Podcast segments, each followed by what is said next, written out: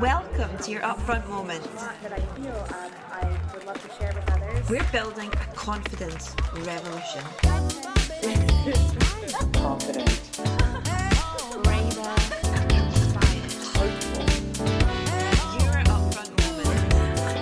Share, reflect, learn, and grow. Here to change confidence, not women. Hi friends, I'm Lauren Currie, the founder of Upfront. We're an organisation on a mission to change confidence for 1 million women and non-binary people by 2023. And we do this in 3 ways. We transform your relationship and habits around confidence, power and visibility through our 6-week online course. Each cohort is called a bond. Bond is the collective noun for a group of women. And over 1,000 women have graduated from a bond from over 20 different countries. We build community, real, genuine, human community, where women learn how to stand up for themselves and each other. We hold each other to account. We celebrate each other and learn together. Our community is Global Bond. We create content that will inspire, challenge and motivate you to be upfront.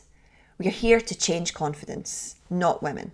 Upfront Moment is designed to kick your week off with confidence, self-compassion and agency.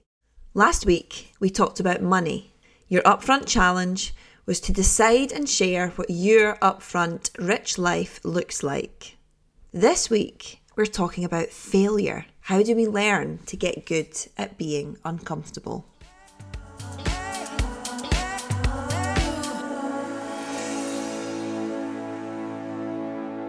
I believe that failure and learning to be comfortable with being uncomfortable, learning to sit in discomfort, as they say, is an incredibly underrated skill. And I think failing is really an inevitable consequence of growth. How do we learn to get good at being uncomfortable?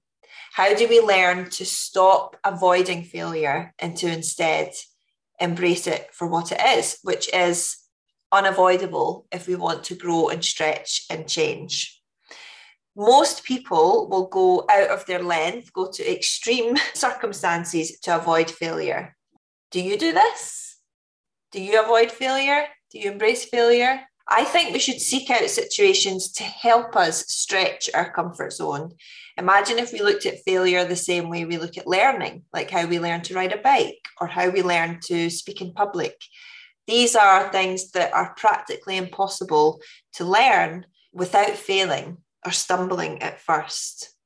And one factor behind our fear of failure is something called the fraud police. And this idea of the fraud police is beautifully articulated by an incredible musician called Amanda Palmer.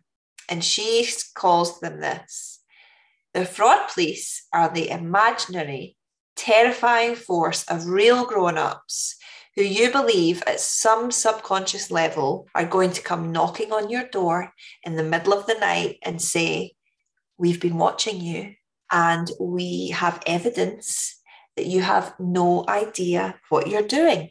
You stand accused of the crime of completely winging it. You're guilty of making shit up as you go along. You do not actually deserve your job. We're going to take everything away and tell everybody." Another complex reason behind our fear of failure is systemic injustices and the patriarchy. Every day we're given messages that we are not good enough, we're not expert enough, and our ideas are not worthy. And depending on the team that you work in, the people you're in relationships with, the house that you live in, all of these systems and cultures play a huge part in our relationship with making mistakes. And in organisations, there's a lot of lip service given to the idea of celebrating failure, but in practice, it's often not very commonplace.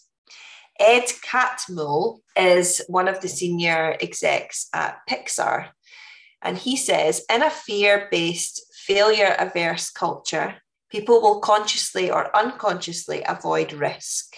They will seek instead to repeat something that's safe, that's been good enough in the past. And that means their work will be derivative, not innovative. But if you can foster a positive understanding of failure, the opposite thing happens. So in the bond, we try to make sure that iterating, learning from failure, sharing mistakes is part of managing the growth and the change that we are trying to make happen. And we try and start with the assumption that things aren't going to work perfectly the first, second, or even fifth time you try something new, but they'll work eventually. And it's about what you learn along the way. Too often, fear of failure is baked into how you are taught to show up at work. And that means that you end up being a person that's unwilling to take risks, inclined towards hiding mistakes, or even worse, ready to blame other people.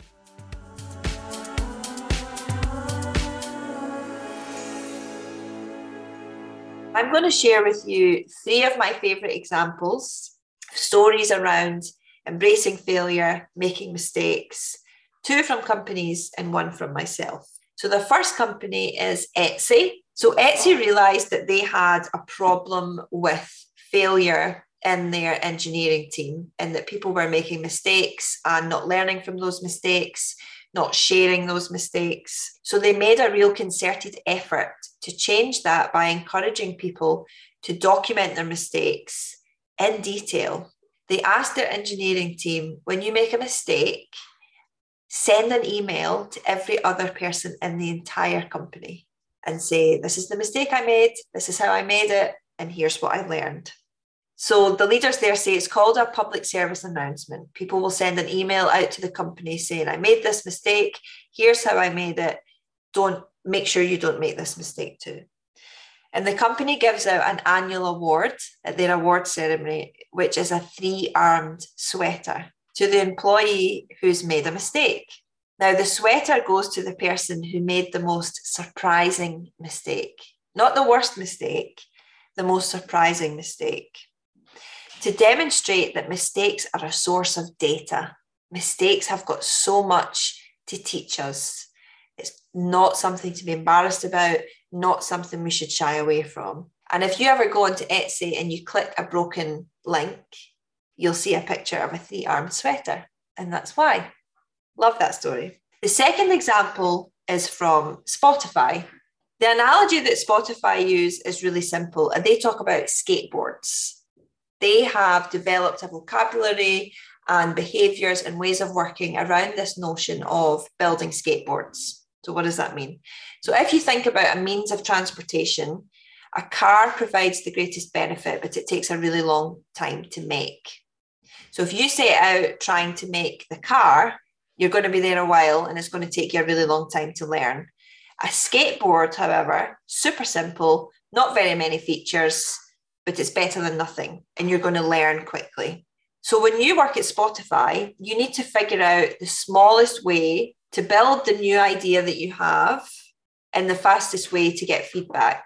So another term for this could be a minimum lovable product or a minimum viable product. Now, this metaphor can be applied to your home life, your parenting, your work in the bond, not just an organisational culture. So when you think about what that looks like, it's like a bicycle is lovable, useful for somebody that's got no other way to get from A to B. But a bicycle is very, very different from a motorcycle and very, very different from a car. So if you set out to make the most robust, beautiful, perfect, fancy thing that you can imagine, it's going to take you a really long time before you start to make mistakes, to get feedback, to start to learn. Instead, you want to focus on something you can make really quickly so that you get feedback and start making those mistakes now. And for me, a personal example in my life, now you'll all know by now that I try really hard to work in the open, to be genuinely honest about things that are going well and all the things that are not going so well. And I've become even more committed to this since becoming a parent, because I think parenting and entrepreneurship are, there's just as a whole thing where there's a lot of gloss put there that doesn't actually exist in reality. So that might look like, even though I want to share that I've had a meeting in a boardroom with fancy people, I'll also share that I cried over breakfast because I didn't want to leave my son for the day. And I feel like there's often such loud self-promotion, megaphones that are showing this kind of dazzling, unrealistic, aspirational ways of being a parent, of being in business, of being a leader, of being a freelancer, whatever that looks like, that are devoid of any flaw or blemish.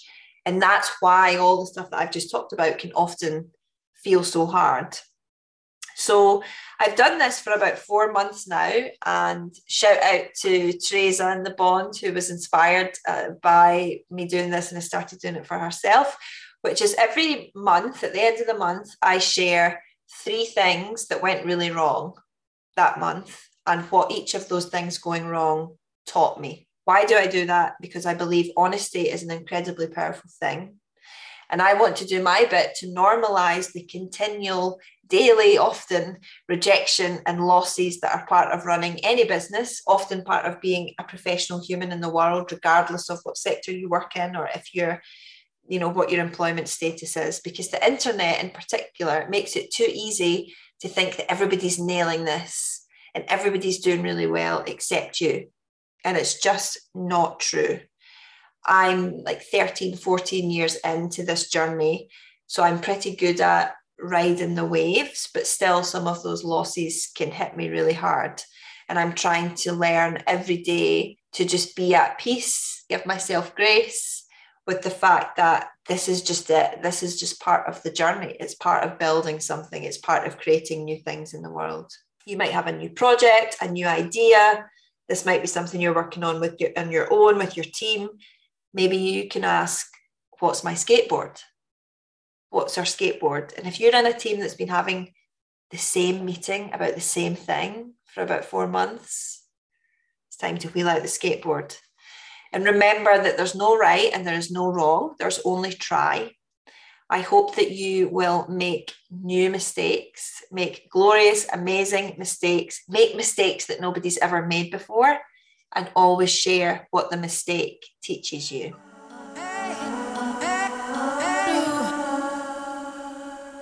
So with these stories in mind, your upfront challenge this week is to make your own failures more findable and more observable, to normalize the reality that life is messy and complicated and failure is inevitable.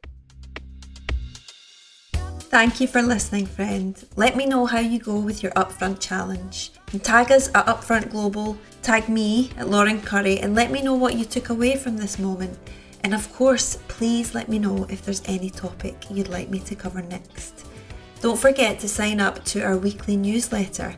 Every Tuesday, we send over 4,000 people all over the world links, insight and inspiration that will leave you feeling ready to take action.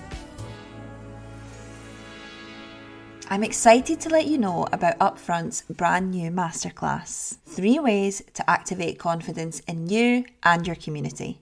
It's happening on May 11th and it's completely free. Our last masterclass, over 1,000 of you showed up. And the energy was electric. I cannot wait. It's going to be amazing.